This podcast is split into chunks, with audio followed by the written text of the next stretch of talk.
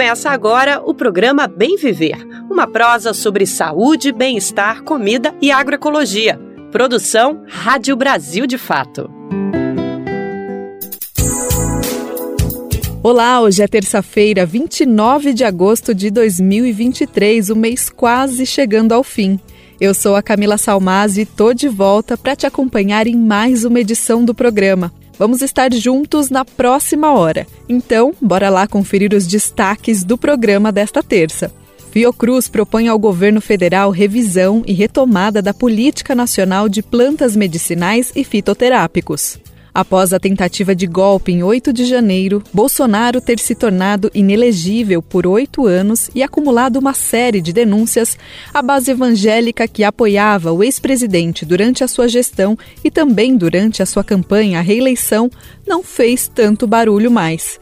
Nós conversamos sobre o movimento deste grupo com o sociólogo especialista em política e religião e diretor do Observatório Evangélico, Vinícius do Vale vamos falar sobre a reconstrução dos diálogos do governo brasileiro com outros países, relações internacionais que ficaram prejudicadas na última gestão. Vamos trazer um panorama sobre os desdobramentos da cúpula dos BRICS, sobre os acordos de cooperação entre Brasil e Angola e também sobre o encontro de países de língua portuguesa em São Tomé e Príncipe, última parada do Giro de Lula pela África.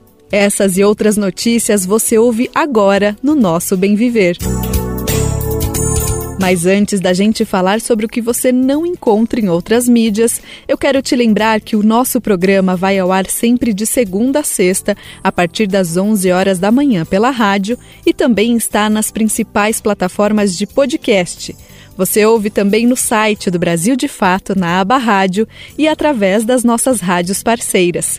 O Bem Viver é transmitido na Rádio Brasil Atual, 98,9 FM na Grande São Paulo e também pela internet na nossa rádio web, no site radio.brasildefato.com.br mas também dá para ouvir no seu tempo, a hora que você quiser. É só acessar o site do Brasil de Fato ou buscar o programa nas principais plataformas de podcast e na rede de rádios parceiras que retransmitem o Bem Viver em todo o Brasil. A lista de rádios está disponível no nosso site. Já são mais de 100 emissoras fazendo a retransmissão. E se você quer entrar para esse grupinho seleto, basta se cadastrar acessando radio.brasildefato.com.br e lá você clica em Como Ser uma Rádio Parceira. Brasil de Fato 20 anos. Apoie e lute.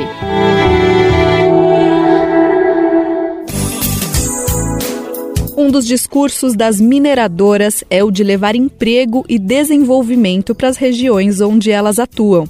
Mas a gente sabe e vem noticiando aqui que, junto com atividades da mineração, vem também diversos impactos socioambientais.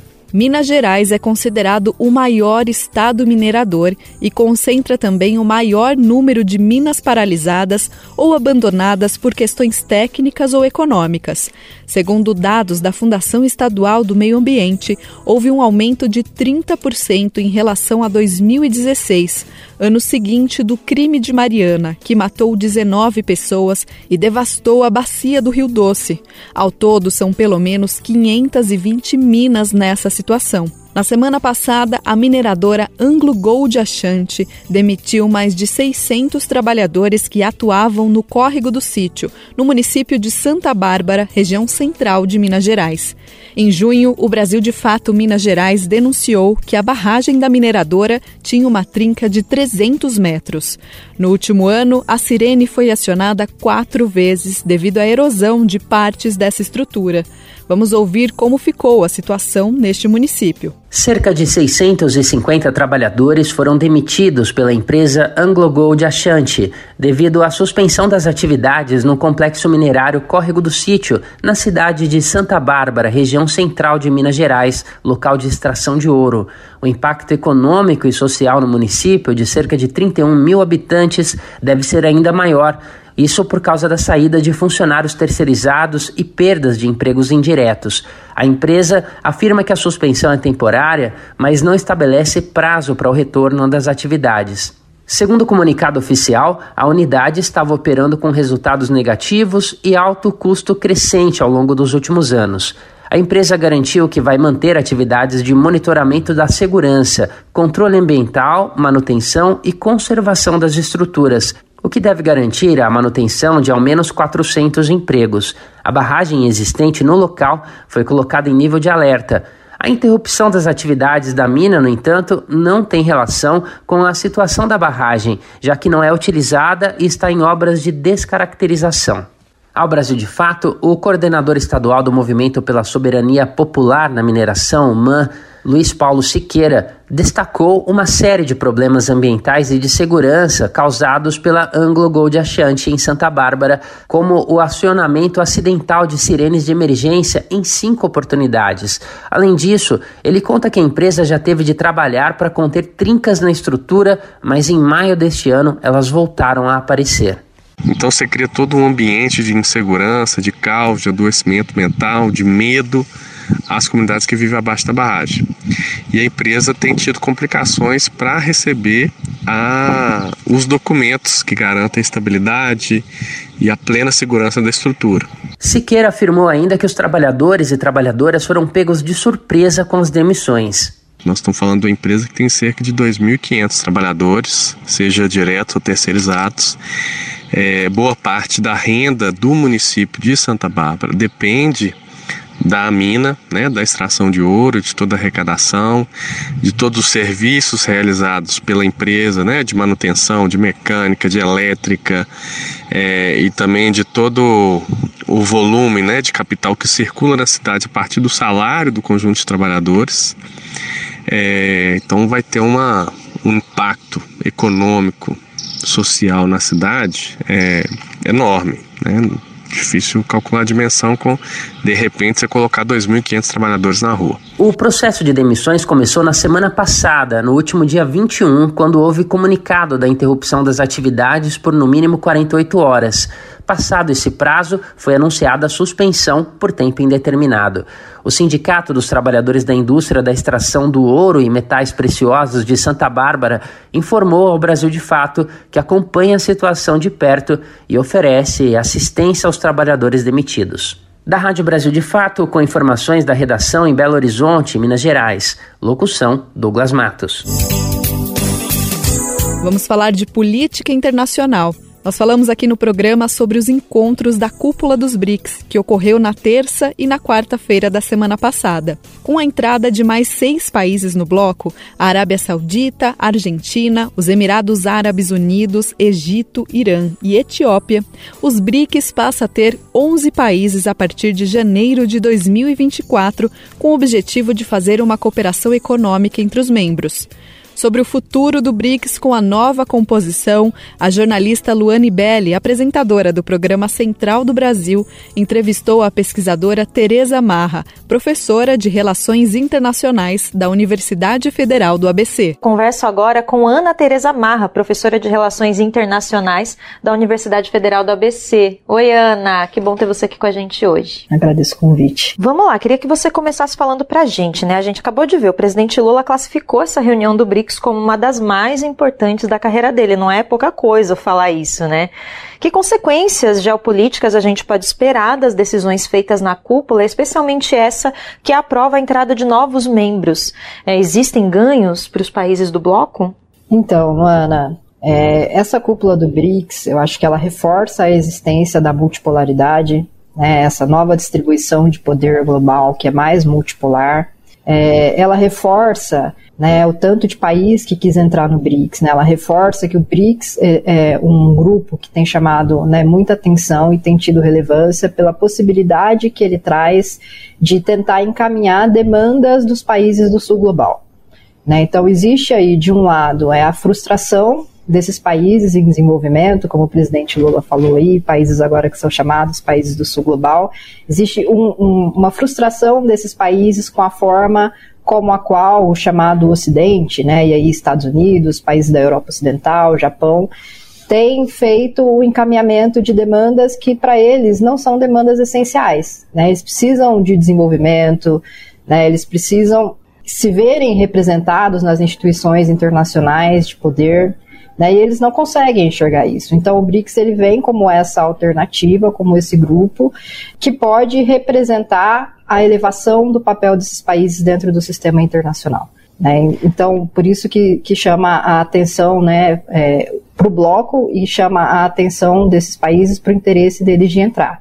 Então, é, essa, esse é um, um, uma consequência, né? Fica mais, clara esse, mais claro esse deslocamento de poder dos G7 e essa é, nova distribuição de poder global. Agora, Ana, diante do que a gente viu, já é possível projetar o que pode ser aí uma atuação conjunta entre os países? Os países do BRICS, né, e agora com novos seis membros, né, eles são muito heterogêneos entre si. Né? Existem algumas linhas de convergência, então são países que, no geral, é, gostam de afirmar o princípio da soberania e da não interferência nos assuntos internos. Né? Então, é, se a gente pega as declarações do BRICS né, de antes, e provável que isso ocorra ainda né, no futuro, mesmo com os novos países. A gente sempre vai ver críticas com relação a interferências do FMI, por exemplo, as políticas excessivas que o FMI impõe aos países quando eles pedem dinheiro. É, a gente vai ver críticas é, à proposição de soluções é, para resolver problemas é, em, é, é, nos países que, que não são soluções que venham dos próprios países. Então, nessa declaração, a gente teve, por exemplo, né, é, a afirmação de que precisamos de soluções africanas para problemas africanos. Né, os países eles têm que ter autonomia para buscar as próprias soluções. Então, essa questão de afirmação da soberania e da não interferência é uma coisa é, que é convergente entre os países. Por outro lado, cada país tem o seu interesse específico dentro do BRICS. É, a gente tem desde países que a gente pode considerar, por exemplo, que sejam anti-ocidentais ou anti-americanos, como é o caso do Irã, como recentemente tem sido o caso da Rússia, mas a gente tem outros países que não estão nesse mesmo caminho. A gente não pode considerar Brasil, Argentina, Índia, Arábia Saudita como países que sejam anti-americanos ou anti-ocidentais. Né? Então existem também diferenças é, aí dentro do, do grupo dos países do BRICS. Por outro lado, né, existem, acho que essas linhas máximas, essas linhas é, é, gerais de convergência que se referem a isso né, ao fato de que são países que querem afirmar sua própria autonomia, né, querem se ver livre de interferências de, de outras nações estrangeiras, são países que buscam mais voz dentro do sistema internacional e das instituições financeiras, né, são países que querem afirmar o seu direito ao desenvolvimento né, autônomo. Então a gente tem diferenças e, e tem convergências, como existe, inclusive, dentro de qualquer outro grupo. Então os grupos, no geral, são dessa forma. Sobre o Brasil, Ana, você acha tem toda essa questão do Brasil tá, tá trabalhando há um tempo já para conquistar uma vaga de membro permanente no Conselho de Segurança da ONU? E isso aparece aí nessas negociações no BRICS. Eu queria falar, perguntar para você, você acha que é possível a entrada do Brasil? Você acha que é possível o apoio real de China e Rússia para que o Brasil conquiste essa posição? Olha, Luana, é uma situação muito difícil. Primeiro, a pauta hoje da reforma do Conselho de Segurança, ela basicamente não está colocada. Né? A gente não vê, é, evidentemente, é, discussões dentro da ONU, dentro do próprio Conselho de Segurança, que dão indicativos de que essa pauta vai ser levada adiante no futuro próximo. Né? Então, o primeiro, primeiro ponto é esse. Né? O segundo é que o Brasil vem buscando já há muito tempo Uh, o apoio de países que são do Conselho de Segurança né, e são permanentes, entre eles Rússia e China, o apoio para sua candidatura e esse apoio ele sempre foi muito, não aparecia, né, publicamente, né, sempre foi, olha, queremos realmente, achamos que a ONU deve ser reformada, né, achamos que algo precisa ser feito, mas nunca veio esse apoio público e notório ao pleito do Brasil.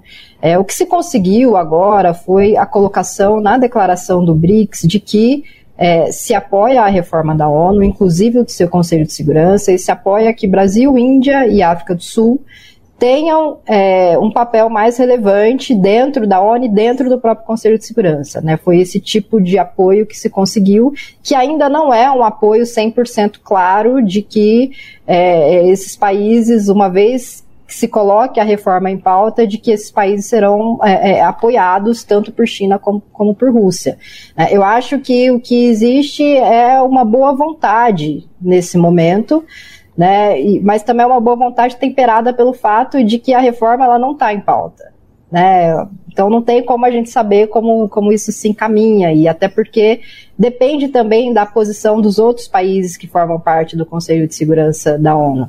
Né? Na verdade, o Brasil ele luta, ele lutou né, anteriormente para entrar no Conselho junto com outro grupo de países que era o chamado G4, que tinha Alemanha, Japão, né? e, por exemplo, para a China é impossível apoiar a entrada do Japão dentro do Conselho de Segurança. E para os Estados Unidos é impensável pensar uma reforma dentro do Conselho de Segurança que não vai, talvez, incluir o Japão. Né? Então, é, é, fica uma situação muito difícil. Né? Eu acho que é um, uma sinalização importante que isso possa fazer parte da declaração agora, esse apoio um pouco mais explícito, mas levar isso até né, o Conselho de Segurança e pautar a reforma e fazer a reforma, aí isso é outra coisa. Né? Isso é, a gente já continua acompanhando, né? Os, as cenas dos próximos capítulos é um contexto Isso. bem complexo que envolve muitos interesses, né, de diversos países. Ana, muito obrigada pela sua participação e até uma próxima oportunidade. Eu que agradeço. Nós conversamos com a professora de Relações Internacionais da Universidade Federal do ABC, Ana Teresa Marra.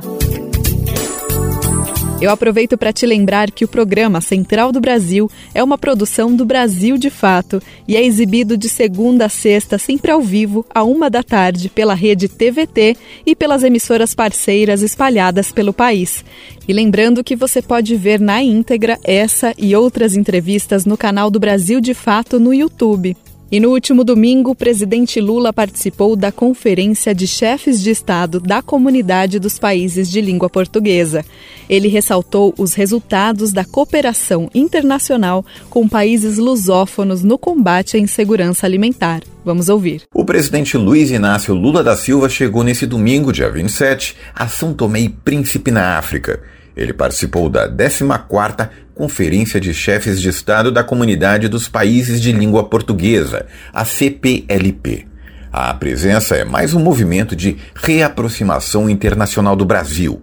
Após ser recebido pelo presidente de São Tomé, Carlos Villanova, e pela primeira-dama do país, Fátima Villanova, Lula discursou na abertura do evento. Ele enfatizou a união entre os países da CPLP em torno de temas como combate à insegurança alimentar e desenvolvimento sustentável. Em seu discurso, Lula falou sobre o problema da fome e disse que sem alimentação adequada não há perspectiva de vida digna. O presidente brasileiro ressaltou a necessidade de cooperação internacional entre países lusófonos que falam português para enfrentar o problema. Os ministros das Relações Exteriores de Brasil e de São Tomé e Príncipe assinaram dois atos bilaterais. Um deles prevê cooperação e facilitação de investimentos entre os países. O outro é o memorando de entendimento entre os órgãos de diplomacia internacional dos Estados. No sábado, dia 26, Lula havia encerrado uma visita oficial a Angola, onde os dois países também assinaram acordos bilaterais. Ele defendeu a renegociação das dívidas dos países africanos com o FMI, o Fundo Monetário Internacional, e disse que o Brasil voltará a investir na África. De São Paulo, da Rádio Brasil de Fato, com informações da redação, Rodrigo Durão. Bom, após o encerramento da 15ª Cúpula dos BRICS, Lula foi para Angola. Desde que assumiu a presidência, ele tem tentado fortalecer as relações internacionais que foram desgastadas na gestão de Jair Bolsonaro. Em sua primeira visita oficial no continente africano na última sexta, Lula afirmou que o Brasil vai voltar a investir na África. Lá ele assinou acordos de cooperação para a retomada de parceria estratégica entre os países. E esses acordos prevêem apoio em áreas de agricultura, saúde, educação e cultura. Lula convidou o presidente angolano João Lourenço para a cúpula do G20. No sábado, ele afirmou que o Brasil estuda abrir um consulado geral em Luanda. O Brasil e Angola iniciaram uma nova fase de relação bilateral com a assinatura de atos de cooperação em áreas como saúde, educação, turismo, indústria e ciência e tecnologia além de manifestações enfáticas sobre a importância de os dois países atuarem em parceria. Ele afirmou que a relação com Angola é uma política de Estado que independe das circunstâncias, ressaltando a retomada da parceria comercial desde que assumiu o mandato em janeiro. E vamos alçar nossa parceria estratégica a um novo patamar. O Brasil quer apoiar Angola no esforço de diversificar sua economia. Nosso comércio pode ser mais amplo e diverso. O intercâmbio bilateral caiu drasticamente a partir de 2015, mas só no primeiro semestre deste ano já cresceu quase 65% em comparação ao mesmo período do ano passado. Lula enfatizou bastante a importância da ciência e tecnologia para ampliação dessa parceria e também afirmou que Angola pode atuar junto ao Brasil na preservação de florestas tropicais e na busca por iniciativas de desenvolvimento sustentável que enfatizem a procura por uma transição energética que polua menos o planeta. Como país detentor de florestas tropicais, Brasil e Angola precisam encontrar soluções de desenvolvimento sustentável, conciliando proteção ambiental com bem-estar e prosperidade para as suas populações. Angola pode se somar ao esforço que começamos na cúpula da Amazônia em Belém no início deste mês. Podemos atuar juntos no âmbito das COPs de clima, de biodiversidade e de desertificação. A transição justa nos oferece novos caminhos. Após uma cerimônia que marcou o relançamento do Conselho Nacional de Ciência e Tecnologia, com a condecoração de cientistas Lula exaltou a importância das pesquisas e disse que os trabalhos científicos não podem ficar na gaveta depois de prontos. A ciência e pesquisa farão parte da nossa cooperação. Nossas agências de processamento de dados e tecnologias de informação desenvolverão softwares junto com o compartilhamento de capital intelectual. Discursos de membros da comitiva e do presidente Lula se referiram à gestão passada do ex-presidente Jair Bolsonaro como uma era tenebrosa e destacaram medidas como a recomposição dos recursos do FNDCT, que é o Fundo Nacional de Desenvolvimento Científico e Tecnológico, dos recursos para as universidades e institutos federais, entre outras providências da atual gestão. O presidente brasileiro participou de diversos eventos na capital Angola, Luanda, Trocou condecorações com o presidente João Lourenço, reforçou a indignação contra a fome e desigualdade social e o preconceito contra as mulheres.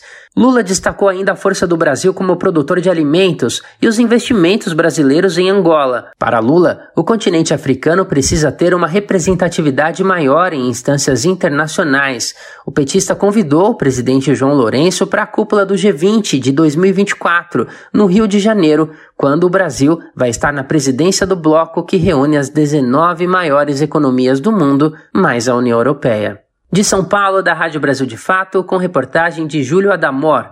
Locução: Douglas Matos. Você já ouviu falar de escalpelamento?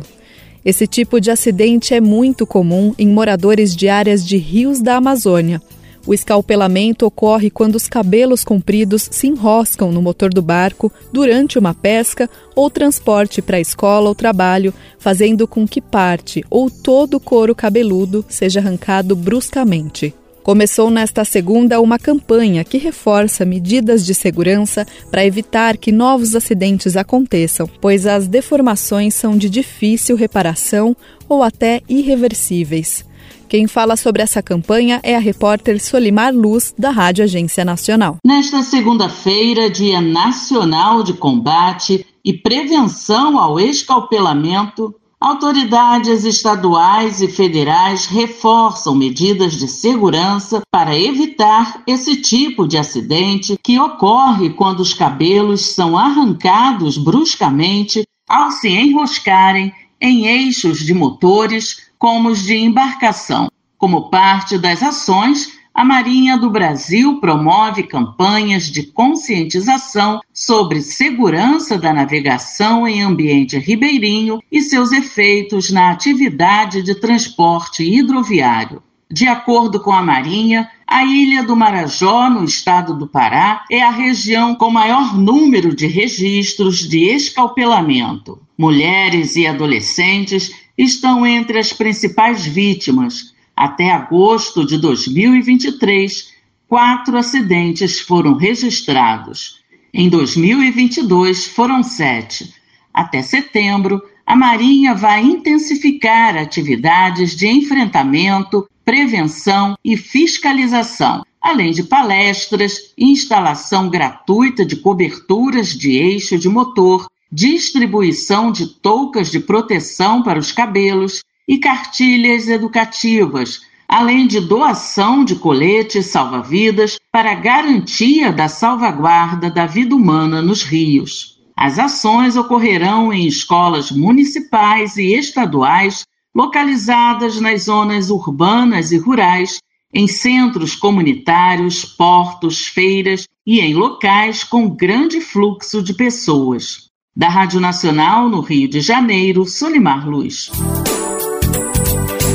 Um assunto que está sendo bastante debatido na imprensa é a prisão do ex-presidente da República, Jair Bolsonaro além de ser apontado pela venda ilegal de joias recebidas de presente pelo governo, na última semana houve avanço também nas investigações sobre a atuação da Polícia Rodoviária Federal para atrapalhar o voto de eleitores no segundo turno das eleições. Mas a lista de acusações não para por aí. Bolsonaro vem sendo citado na CPMI dos atos golpistas. Vamos relembrar os supostos crimes que o ex-presidente vem sendo acusado com a repórter Caroline Oliveira. O escândalo da venda ilegal de joias pode levar Jair Bolsonaro do PL à prisão, mas o ex-presidente não responde somente a este caso. O processo corre dentro do inquérito das milícias digitais no Supremo Tribunal Federal que também tem outras quatro linhas de investigações. São elas os atos antidemocráticos, os ataques ao processo eleitoral, a disseminação de desinformação durante a pandemia e a tentativa de golpe de Estado. Há também um inquérito sobre o suposto envolvimento do capitão reformado em um esquema de fraude nos seus registros de vacinação contra a Covid-19 usado em viagens ao exterior. Confira no site brasildefato.com.br a memória de cada um desses casos. A reportagem detalha as acusações e o andamento de cada investigação. De São Paulo, da Rádio Brasil de Fato, Caroline Oliveira.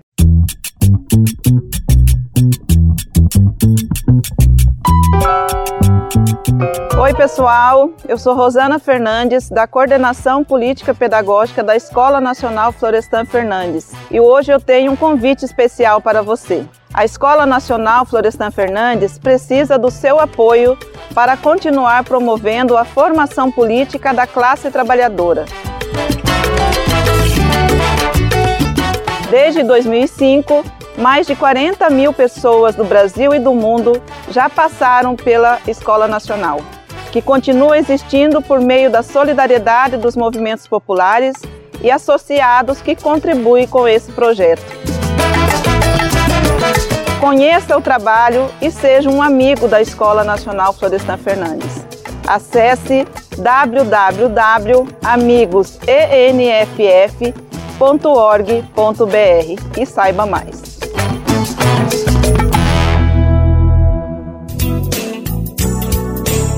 A religião tem a ver com política? Bom, no Brasil, tudo. As denúncias de corrupção e possibilidade de condenação e até prisão de Jair Bolsonaro afastaram a base evangélica que sempre apoiou o ex-presidente. Nós conversamos com o sociólogo especialista em política e religião e diretor do Observatório Evangélico, Vinícius do Vale, para entender o cenário atual com esse grupo e a extrema-direita. A gente vai conversar agora sobre evangélicos e evangélicas no Brasil e a política, um assunto que a gente vem tratando nos últimos anos, cada vez mais intensamente, porque a gente sabe que no Brasil as congregações, as igrejas evangélicas têm se aproximado muito da política e das decisões políticas também, de personagens políticos do nosso país. A gente quer entender melhor como fiéis, as fiéis, os pastores, as pastoras da religião agora vão se articular nesse novo momento da política brasileira. Para falar sobre isso, está aqui com a gente a Adelana Coraza, que é coordenadora da pesquisa Evangélicos, Política e Trabalho de Base do Instituto Tricontinental, que está sempre aqui com a gente. O, Delana, olha, primeiro de tudo, obrigada por estar tá conversando aqui com a gente, porque o assunto é um assunto muito cheio de detalhes e a gente não pode fazer previsão do futuro, né? A gente tem que trabalhar com o que a gente vem observando. Valeu pela presença, viu? Obrigada, é, obrigada pelo convite, feliz de estar aqui falar desse tema. Vamos lá, a gente conversou, Delana, logo que o ex-presidente Jair Bolsonaro perdeu as eleições no ano passado, a gente conversou é, com pesquisadores e pesquisadoras dessa área, né, sociedade e religião, especialmente os evangélicos, é, sobre como a religião deveria passar a se comportar, né, a partir do que a gente vem observando, principalmente em relação às lideranças, né, dessa fé. E é, chegamos a diversas conclusões na época, mas na época a gente não tinha esse volume é tão grande de denúncias, acusações e suspeitas, é, inclusive algumas com, com provas né, muito, muito firmes contra o ex-presidente Jair Bolsonaro. E a gente sabe que isso pode trazer alguma mudança nessas relações que já vinham mudando. É, então, para a gente começar essa nova nossa conversa, esse novo momento de Jair Bolsonaro, em que ele enfrenta denúncias, é, comprovações de alguns ilícitos que começam a aparecer, é, e o enfraquecimento dessa persona política também, para onde devem ir as lideranças evangélicas nesse momento? Dá para a gente ter uma ideia sem previsão, hein? Sem, sem futurologia. é difícil mesmo. Eu acho que essa, eu acho que esse novo personagem, que talvez a esquerda está ali também ansiosa para saber é, qual será, ele ainda não apareceu, né? Então tem uma coisa que eu acho que é muito importante do que você também está trazendo, que é a vinculação dos evangélicos com o Bolsonaro, não é exatamente com o Bolsonaro, né? É o próprio, e, e talvez nem com o bolso, bolsonarismo. Eu acho que a vinculação dos evangélicos, ela está muito é, conectada à pauta, a uma pauta anti-esquerda. Então, mais do que ser bolsonarista, ou mais que defender o Bolsonaro, os evangélicos, eles de alguma maneira hegemonizaram na política há muitos anos uma pauta anti-esquerda, que está vinculado com as, com, a, com as pautas morais, então família, gênero, sexualidade, a própria questão da intolerância religiosa, que a gente fala mais racismo religioso. Então, no, nas últimas décadas, na verdade, esses evangélicos foram se vinculando a essas pautas até o ponto de se radicalizar, entre aspas, né, assim, é, é, com, ou se vincular ao fundamentalismo religioso que está ali atribulado, atribu, ah, tá ali conectada à, à, figura do Bolsonaro. Então, eu acho, é, se a gente for dar uma olhada o que está acontecendo agora em relação às lideranças religiosas, tem um certo silêncio. Tem um certo silêncio desde que o Bolsonaro é, fala, é, que teve a questão das vacinas, a própria questão dele, assim, depois da, das eleições, né? A questão dele se tornar inelegível, as grandes lideranças, elas acabam acabaram por ficar mais em silêncio. É, e aí eu acho que tem uma questão importante para a gente falar, para a gente conversar aqui. É, os, o que tem aumentado de, de evangélicos né, nos últimos anos é o setor mais pentecostal e neopentecostal. Né? Então, tem um aumento das igrejas evangélicas, principalmente pentecostais e neopentecostais.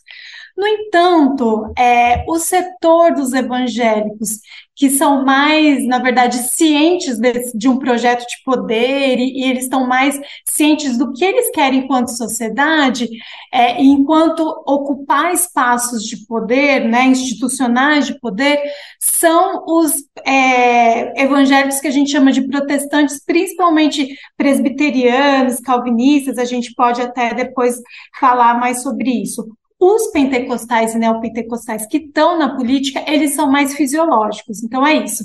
Eles já se conectaram com Lula, inclusive com Lula, com a Dilma, romperam, hoje daí se conectaram ao bolsonarismo. Então, eles é difícil a gente é, entender para onde eles vão. Eles vão, geralmente, onde é o time, no time que está ganhando. Né? Só que, ao mesmo tempo, também algumas pautas é, são mais confortáveis para eles, né? Então, as pautas da direita são mais confortáveis. Então, o que, o que eu quero dizer assim, ó, é, pode ser o tudo ou nada? Não, não é o tudo ou nada, né? É, eu, eu acho, eu acredito, eu penso que eles seguem é, em, em silêncio em relação ao Bolsonaro e seguem aí se construindo é, a partir das pautas morais. Então, eu não vou falar do que está acontecendo com o Bolsonaro, mas eu falo as minhas pautas homofóbicas, enfim, eles, eles vão atuando, eles mantêm essa pauta, independente da figura que vão, é, de alguma maneira, defender essa pauta. Se for uma figura de esquerda, progressista, que, por exemplo, é progressista na política, mas é conservadora nos costumes, eles podem se colar. Então, eles são bem fisiológicos. Assim só para a gente começar a esquentar o debate. é um silêncio bem estratégico, né? Porque ele é um silêncio político, mas eu continuo alimentando as minhas bases com os assuntos é, que afetam, né? Inclusive emocionalmente as minhas bases. É, é, é tem um cansaço também? A gente tem sentido esse cansaço na sociedade em geral, desse debate político muito polarizado, muita gente que, inclusive, votou em Bolsonaro é, se sentindo aliviada pela normalidade que o Brasil está apresentando atualmente e que ai, não aguentava mais aquela briga, confusão. É, nas igrejas evangélicas, esse efeito, essa, essa ressaca também pode estar tá acontecendo, o que leva as lideranças a ainda mais escolher esse silêncio estratégico, Delana?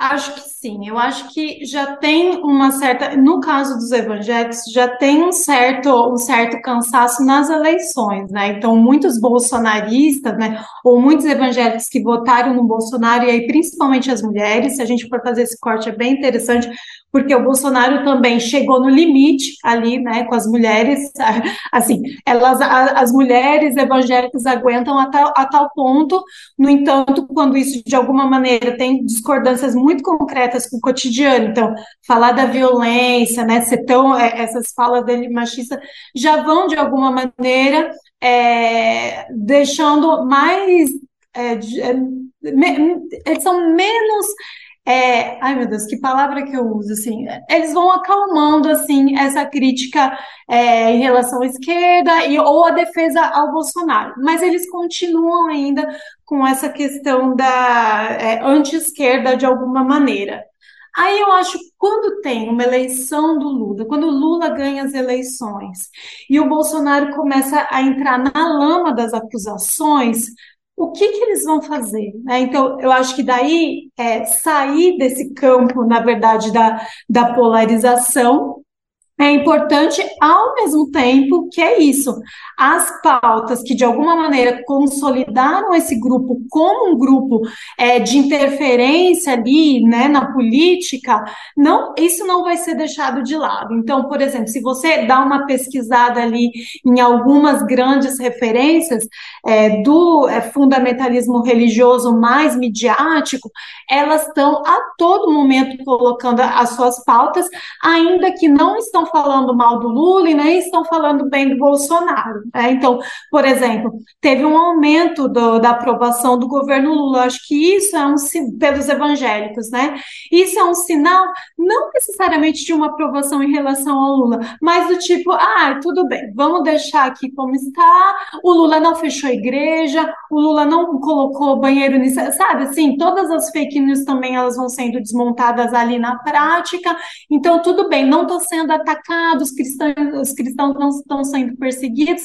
Então, eu tenho um fôlego agora para montar uma própria, uma próxima estratégia é, é, que vá, de alguma maneira, é, combater a esquerda e tudo mais, o que eles estão avaliando que não é mais o Bolsonaro, né? Então, talvez a figura do Bolsonaro vai perdendo essa força e essa polarização vai dando uma trégua. Mas, assim, é uma trégua, para mim, pontual. O projeto de poder existe, né? As forças que estão pensando isso estão, é, de alguma maneira, articuladas, fazendo política, mas essa polarização, né, muito na figura, né, Lula e Bolsonaro, talvez ela vai se arrefecer por conta é, da conjuntura mesmo. Um resumo seria que, olha, é, o bolsonarismo nas igrejas, focado nessa figura, se enfraquece, mas o conservadorismo, que a gente sabe que abre espaço para o fascismo, para crimes de preconceito, para o racismo, para a homofobia, é, para diversos, é, é, diversos ilícitos, inclusive previstos né, no nosso Código Penal, esse se mantém, o discurso se mantém nas igrejas. Seria por aí. Sim, acho que a gente tem que pensar que as igrejas evangélicas hoje, em sua maioria, são conservadoras, não fundamentalistas. Acho que é importante a gente fazer e falar isso. E existe um grupo muito resistente, progressista de esquerda, de evangélicos, que é ainda minoritário ou ainda não tem uma força política, midiática como outros.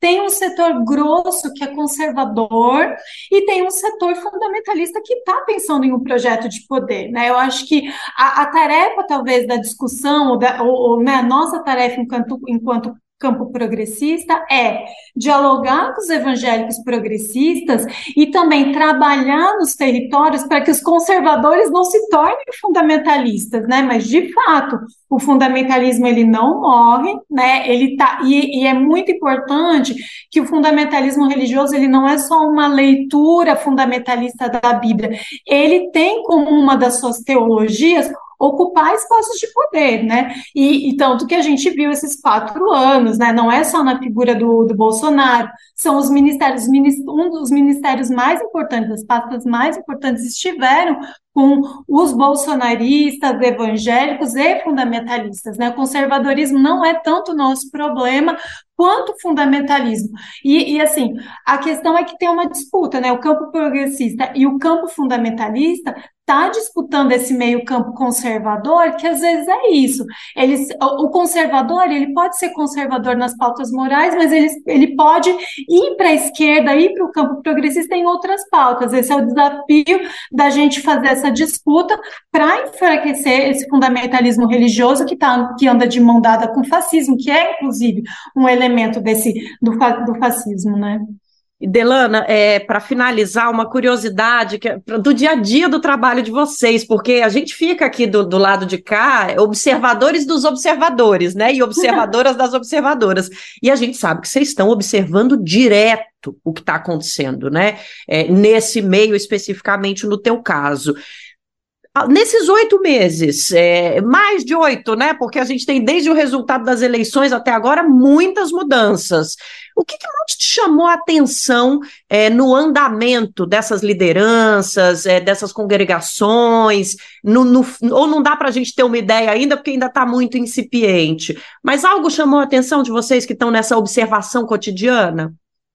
Eu acho que o que, é, o que chama atenção, as, a, as pautas não mudaram muito, né? Assim, é interessante que com o Bolsonaro no poder ou não, as pautas seguem, né? A gente acompanha diariamente as, as notícias e é sempre, é, é muito, sempre a questão, os temas, né? Que eu já falei, é, gênero, sexualidade, intolerância religiosa, é, esses temas eles seguem compondo a narrativa evangélica conservadora e fundamentalista. Aí, dos dois pontos, elas seguem acontecendo é, sem muita diferença. A diferença, né, do ponto de vista mais das notícias, a diferença mesmo são esses, esses grandes é, pastores midiáticos, eu acho que isso é, é, fundamental, porque também demonstra o enfraquecimento desse grupo, né, que está que tá, é, metralhando a classe trabalhadora cotidianamente com notícias falsas. As notícias falsas, elas continuam, mas é, essa defesa, esse personagem que eles criaram, que foi tão concreto, né, do, do Bolsonaro, é, eu acho que é importante para a gente começar a pensar como que a gente, de alguma maneira, desvincula os evangélicos do Bolsonaro, do, do, Bolsonaro, e começa essa aproximação do campo mais progressista, não necessariamente na figura de Lula, né, do Lula, mas do campo progressista, né, juntar, fazer essa distinção e nós temos pastores e pastoras é, da, do campo progressista que, que são figuras muito importantes. E dentro do próprio governo, o ministro da Justiça, por exemplo, é, é um, uma pessoa que estava sempre falando da própria fé e, e, inclusive, o tempo todo agradecendo muito ao Deus cristão e a Jesus e citando ele muito, lembrando que no nosso campo as pessoas também têm fé cristã, né, Delana? Não dá para tirar esse direito da gente também, né? Exatamente. Quando a gente vai falar de povo latino-americano e povo brasileiro, a gente não pode é, desconsiderar a, a fé desse povo que está em disputa, né? A religião a todo momento ela, ela serviu para oprimir e para a resistência. Ela, ela sempre teve esse duplo papel e por muito tempo, né, a esquerda de alguma maneira hegemonizou um discurso cristão progressista. Assim, dizer que, que, que o campo, que o campo religioso, que o catolicismo foi sempre progressista e teve uma força numérica, talvez seja, exagero, mas a gente não pode considerar as lutas no Brasil e na América Latina sem o papel da teologia da libertação, dos, dos crentes evangélicos, católicos e cristãos cristãos progressistas. Isso é muito importante e isso diz muito sobre a linguagem do nosso povo, né? Então, nosso povo é cristão, está na linguagem, é, e a gente tem que considerar isso também presidiado. Então, quando o campo progressista, inclusive institucional, né? Então, Lula, tudo, vai falar com o povo, né? Vai de alguma maneira se colocar, considerar a, a, a identidade, a dimensão religiosa do povo é muito importante. E no caso dos evangélicos, é que hoje tem um percentual muito grande, não só é, geral, mas principalmente na periferia, é, eles vivem a religião de forma cotidiana, né? Então eles não vão, eles não é muito difícil um evangélico não praticante, né? Então eles vão ao culto muitas vezes mais de uma vez por semana, né? Então é, essa linguagem está presente. Se você vai na periferia, os muros estão com salmos, é, as pessoas se tratam como irmãos irmãs. Então, é uma linguagem que está no cotidiano do nosso povo, independente se ele falar, eu sou evangélico, efetivamente, está já ali imerso nessa realidade. Então, considerar primeiro a nossa história latino-americana enquanto povo de fé, considerar a resistência dos evangélicos progressistas, que foram muitas vezes bombardeados, porque colocados ali no mesmo caldo de, de conservadorismo e fundamentalismo que, que não cabe, considerar também que esse conservadorismo está em disputa, então todas essas questões são muito importantes para a gente é, aproveitar esse momento de descenso do Bolsonaro, né? Não vamos falar de descenso do bolsonarismo, mas descenso do Bolsonaro, para a gente construir, na verdade, novas formas de diálogo. A CPI mista que investiga os atos golpistas de 8 de janeiro em Brasília deve ouvir mais dois depoimentos nesta semana.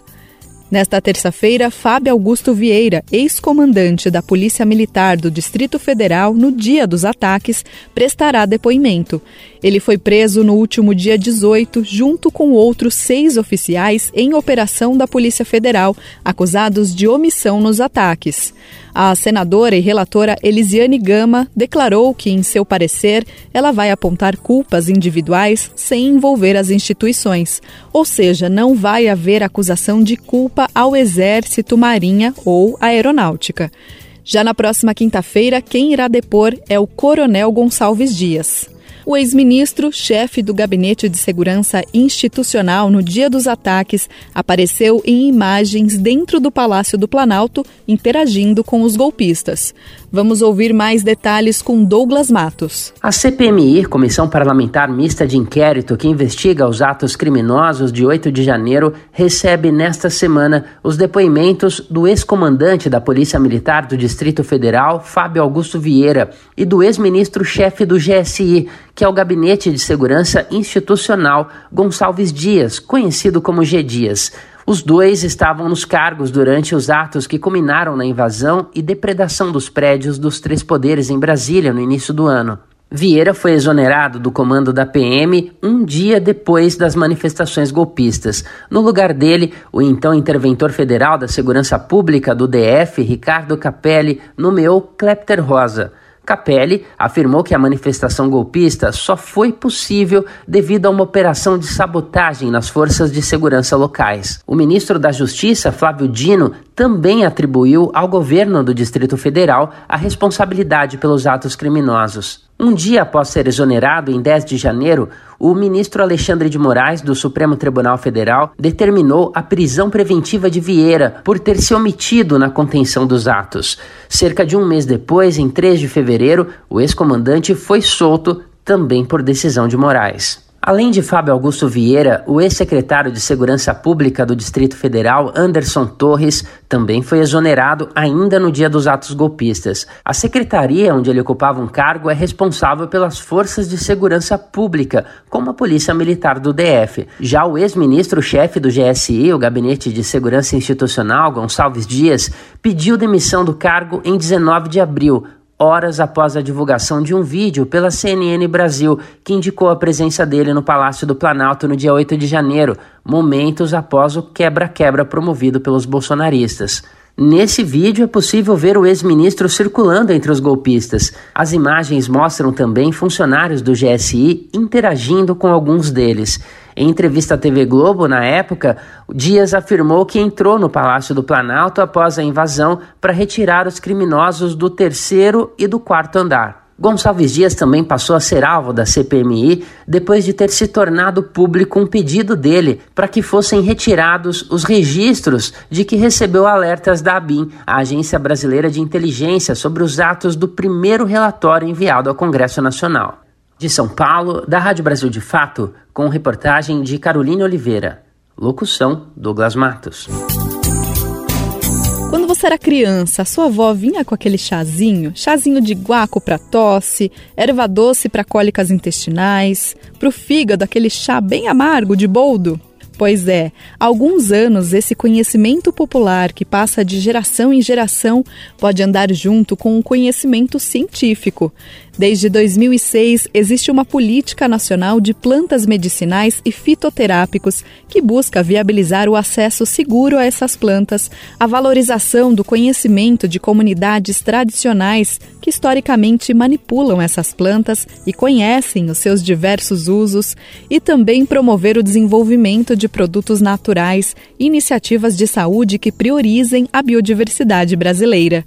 Após 17 anos de sua criação, a Fiocruz avaliou os avanços e retrocessos dessa medida e elaborou 18 propostas em conjunto com outras organizações para que essa política seja efetivamente retomada pelo governo federal.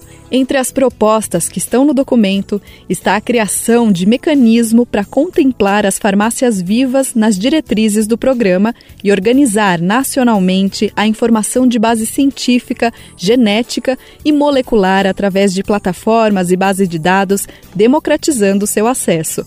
Além disso, o documento reforça o fortalecimento da participação das comunidades indígenas, quilombolas, representantes de terreiros, agricultura familiar tradicional, raizeiras, ervanzeiros, curandeiras e mateiros na composição do Comitê Nacional de Plantas Medicinais e Fitoterápicos. A repórter Nara Lacerda conversou sobre essas propostas e como elas podem beneficiar a população com Glauco Vilas Boas. Ele é coordenador do Centro de Inovação em Biodiversidade Biodiversidade e Saúde de Manguinhos, da Fiocruz. Uma das expectativas, segundo ele, é que ocorra o aumento da compreensão e das possibilidades do desenvolvimento de medicamentos. Vamos ouvir o repórter SUS. Repórter SUS. O que acontece no seu sistema único de saúde? Embora seja o país com a maior biodiversidade do mundo e tenha em seu território cerca de 20% das espécies do planeta, o Brasil ainda investe pouco na aplicação desse patrimônio nas ciências da saúde. Para tentar mudar esse cenário, a Fiocruz, Fundação Oswaldo Cruz, propôs ao Ministério da Saúde uma revisão da PNPMF, a Política Nacional de Plantas Medicinais e Fitoterápicos. Representantes da sociedade civil, do poder público e da ciência se reuniram em torno do assunto por três dias no mês de maio. O evento, organizado pelas redes FITO e pelo Centro de Inovação em Biodiversidade e Saúde, Farmanguinhos, debateu temas como inovação da biodiversidade, conhecimentos tradicionais e científicos na inovação em fitoterápicos, transversalidade e financiamento. Do encontro saiu o documento intitulado Política Nacional de Plantas Medicinais e Fitoterápicos Revisada, que levou em consideração o caminho percorrido pela PNPMF até aqui, avanços, retrocessos e novas perspectivas, que traz 18 proposições. Entre os aspectos listados está, por exemplo, a necessidade de criação de mecanismos para contemplar as farmácias vivas nas diretrizes e ações da política. Também está presente a sugestão de um processo nacional de reflexão sobre como os conhecimentos tradicionais se relacionam à fitoterapia. A participação social aparece como prioridade. As proposições apontam para o fortalecimento da presença da sociedade civil no Comitê Nacional, com destaque para comunidades indígenas, quilombolas, representantes de terreiros, da agricultura familiar tradicional, raizeiras e similares. As proposições trazem ainda a demanda de organização das informações de base científica, genética e molecular em todo o Brasil e de fortalecimento de ações em parceria com associações industriais dos setores químico, farmacêutico, fitoterápico e de suplementos alimentares. De acordo com Glauco Vilas Boas, coordenador do Centro de Inovação em Biodiversidade e Saúde de Farmanguinhos, Fiocruz, a revisão foi fundamental para a retomada de um processo de definição de prioridades e perspectivas, assim como para a avaliação de obstáculos e gargalos. Uma revisão feita com a presença da maioria dos ministérios que participou da elaboração da política, de movimentos sociais, de representantes da academia, de representantes do, do setor eh, industrial, realizado na forma de um webinário com a participação efetiva de, de diversas pessoas com diversas perspectivas que culminaram elencando alguns pontos importantes para a retomada dessa política. Segundo Vilas Boas, o Ministério da Saúde considerou as contribuições importantes para a retomada da PNPMF e já determinou o retorno do programa e dos trabalhos do Comitê da Política. Definida em 2006, a PNPMF tem por objetivo garantir o acesso seguro e o uso racional e sustentável desses recursos, além do desenvolvimento da cadeia produtiva e da indústria nacional. Retomar esse debate é essencial também para assegurar a soberania brasileira sobre o patrimônio genético encontrado em território nacional. O documento entregue pela Fiocruz ao Ministério da Saúde ressalta que o novo momento político vivido pelo Brasil favorece essa retomada.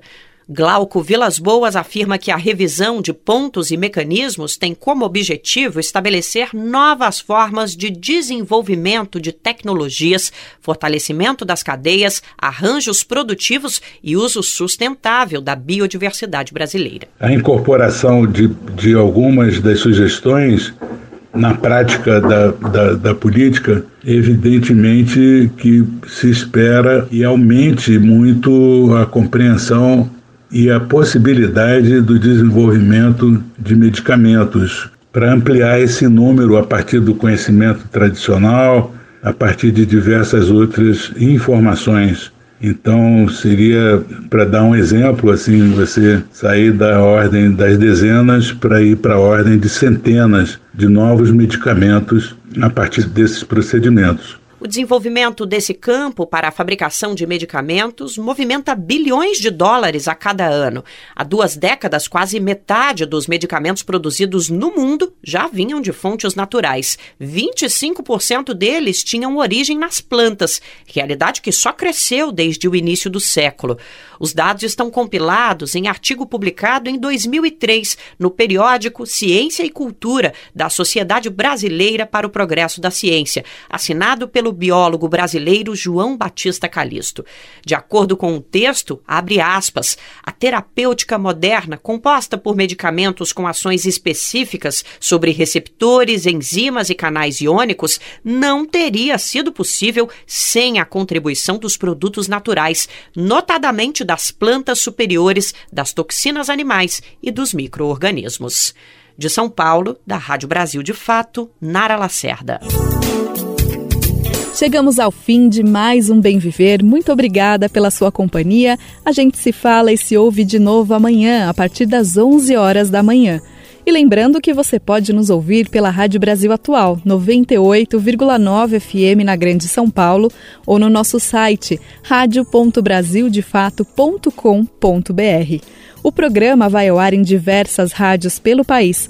A lista completa de emissoras que retransmitem o Bem Viver você encontra no nosso site, na matéria de divulgação diária do programa. E aproveitamos para agradecer esses veículos por estarem sempre com a gente. O Bem Viver também fica disponível como podcast no Spotify, Deezer, iTunes e Google Podcasts. Este programa teve a minha apresentação, Camila Salmásio, e o roteiro de Anelise Moreira. Edição e produção de Daniel Lamir e Douglas Matos. Trabalhos técnicos de André Paroche, Adilson Oliveira e Lua Gatinone. Direção de programas de áudio Camila Salmásio. Coordenação de Rádio e TV Monize Ravena. Direção executiva Nina Fidelis. Apoio toda a equipe de jornalismo do Brasil de Fato. Você ouviu o programa Bem Viver, uma prosa sobre saúde, bem-estar, comida e agroecologia. Produção Rádio Brasil de Fato.